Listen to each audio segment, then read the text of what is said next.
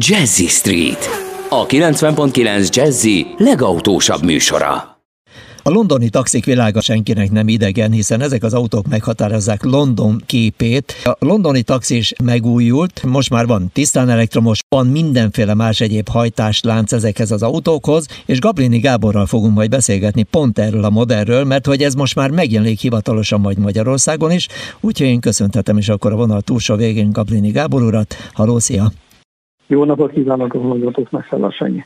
Nagyon izgalmas projekt az, ami most megint belevágtatok, mert hogy ezek a járművek, ezek már nem csak taxira lesznek alkalmasak, hanem akár haszongépjárműként is lehet őket üzemeltetni, de hogy milyen erőforrásokkal érkeznek, mi az, amit tudni érdemes majd ezekről a járgányokról, akkor mesélj nekünk egy kicsit. Meg hogy honnan jött az ötlet.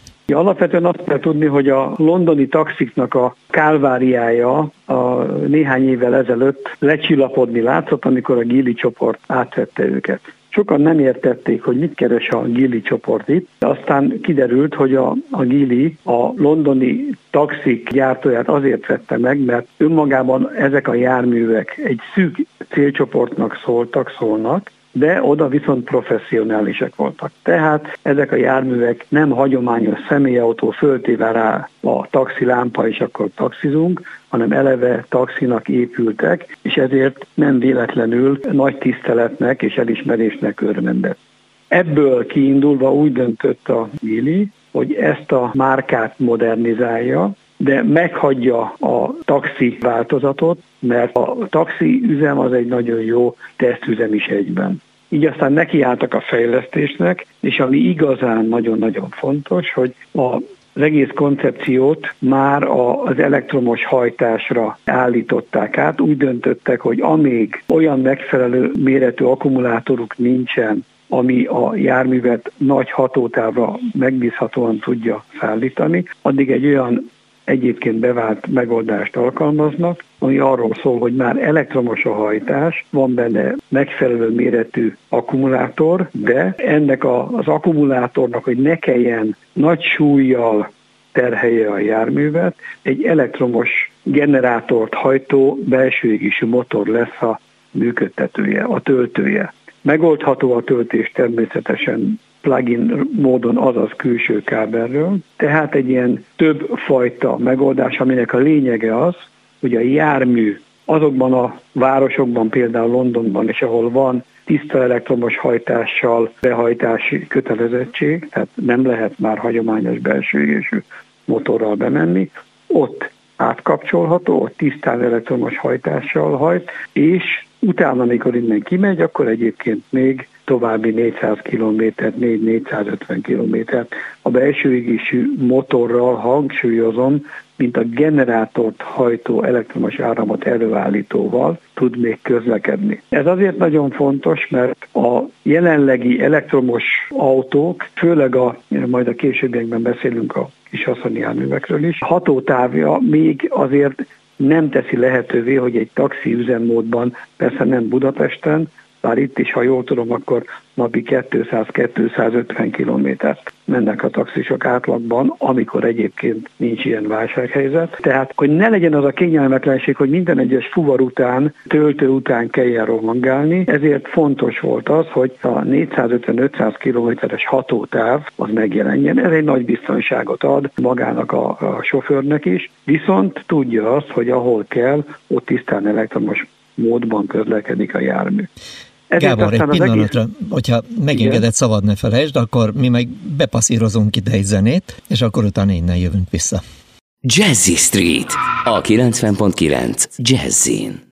A vonal túlsó végén itt van velünk Ablini Gábor úr, és a Giliről már beszéltünk itt az előbb a műsorban, hiszen Kínából érkezett az, aki megvásárolta a londoni taxikat gyártó céget. Már elég nagy jártasságuk van az elektromos autók gyártásában, és egy hatótávnövelővel felszerelt verzió lesz az, ami felteltőleg itt a magyarországi piacon is gondolom megjelenik, de például lesz-e majd ezekből akár kis haszongépjárműként, akár pedig mondjuk taxiként, olyan, amely csak tisztán elektromos hajtással kapható? A, miután a Gili úgy döntött, hogy önmagában egy ilyen komoly fejlesztés, azért egy taxi értékesítésnek a limitált 4-5 ezer darab per év azért az nem elegendő, ezért úgy döntöttek, hogy itt egy termék családot alakítanak ki. És miután az elektromos hajtásnál nagyon-nagyon fontos a súly, ezért úgy döntöttek, hogy nem a hagyományos acél karosszériát fogják gyártani, hanem alumíniumvázra műanyag elemeket tesznek fel. Ezzel a járműnek az önsúlya jelentősen kedvezőbb a versenytársakhoz képest, ami a, a fogyasztásban is megtérül. Viszont, ha ez így van, akkor ezért döntöttek úgy, hogy legyen, ha nem is egy az egyben, hanem egy kis haszonjármű, egy furgon formájú változata is ennek. Most ez idén májusban jelenik majd meg, ami ugyanezekkel a, az alapvető felszereltségekkel magyarul alumíniumváz, műanyagborító elemek, range extenderes motor, de már úgy kialakítva, hogy a 2022-től érkező tisztán elektromos változat is komolyabb átalakítás nélkül tudjon bekerülni a gyártószalagra. Tehát egy olyan portfóliót igyekszik a Gili a londoni taxik bázisán kialakítani, ami reményeink szerint 4-5 év múlva többféle furgonról, és akár a furgon típusú személyautókról is, mint ahogy van a Caddy-nél, a Peugeot Partnernél kialakítva, vagy a Fiat Doblónál például, tehát arra is alkalmas legyen, és így megalapozzon egy nagyobb méretű gyártási kapacitást is. Az árkategóriát nagyjából hová lőtték be, és ezt mennyire tudjátok mondjuk a magyarországi piachoz hozzáigazítani?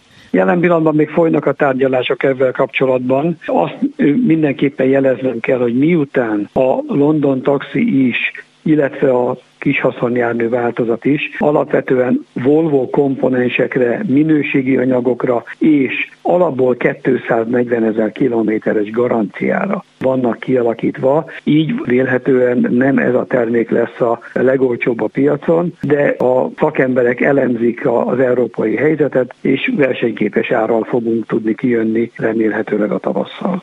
Mindenképpen egy érdekes járműcsalád jelenik meg a magyarországi utakon, és én sok sikert kívánok hozzá, már csak azért is, mert hogy környezetbarát, de olyan, amivel mondjuk el lehet menni az agglomerációba is, tehát nem csak Budapest szűk határain belül lehet mozogni, olyanból valóban nagyon kevés van, és hogyha ad abszurdum úgy adódik, akkor Budapesten belül is már csak tisztán elektromosan tud menni. Az első darabok mikor jelenhetnek meg az utakon? Mi úgy látjuk, hogy a, a tavasz második felé, még a nyár előtt megjelenhetnek ezek az autók. Jelen pillanatban egyeztetések folynak az első megrendelésekről. A gyártása a kis haszonjárműnek májusban indul. Remélem, hogy Magyarország az első között kap ebből a termékből, van rá ígéretünk. Tehát én abban bízom, hogy az év második felében már azért több helyen találkozhatnak majd a közlekedők ezekkel a járművekkel, amelyeknek érdekes látványa, hogy a, a London taxinak a formavilága köszön vissza, viszont egy nagyon korszerű, modern hajtáslánccal, kialakítással, ami elsősorban azt célozza, hogy ezek a járművek ne a három-négy év után széthajtott, eldobható verziót képviseljék, hanem hosszú távon akár 10-15 évet is tudjanak a tulajdonosoknak pénzt termelni. Hát mondjuk a londoni taxi alaphelyzetből már bizonyított, és hogyha ezt a minőséget sikerül megtartani, akkor gyakorlatilag majd, hogy nem örök életűek ezek az autók, mert hogy ott is csak azért kerültek ki, mert hogy már korszerűtlenek voltak. Na de hát én köszönöm szépen, hogy itt voltál és meséltél erről az érdekességről, autókról, aztán utána lesznek majd még érdekes autók a portfólióban nálatok, ezekre is sort kerítünk, úgyhogy köszönöm szépen, hogy itt voltál. Én is köszönöm a lehetőséget. Szia, és kellemes hétvégét neked.